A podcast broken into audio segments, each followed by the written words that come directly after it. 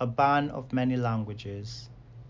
Today, like other days of my conscious existence, my tongue is at war with a new language, fomenting a conflict of translation in my mouth, the wound flowering out of the crust of skin. I write in a language I do not think in and dream in one different from both. When I go out to buy a loaf of bread from the kiosk nestled between two streets, I speak another.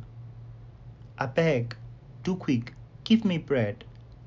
My tongue is like a barn of many grains. When I pray, others can see it, the future graffitied on the back of my palms. In Salat, I speak Arabic, a language I do not speak, foreign to my people, a colonizer's tool.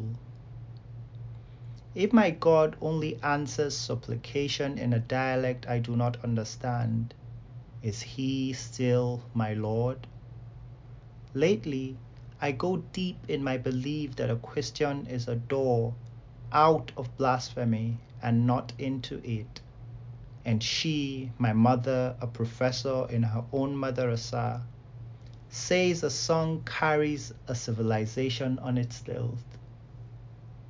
Sometimes the best part of a song has no words.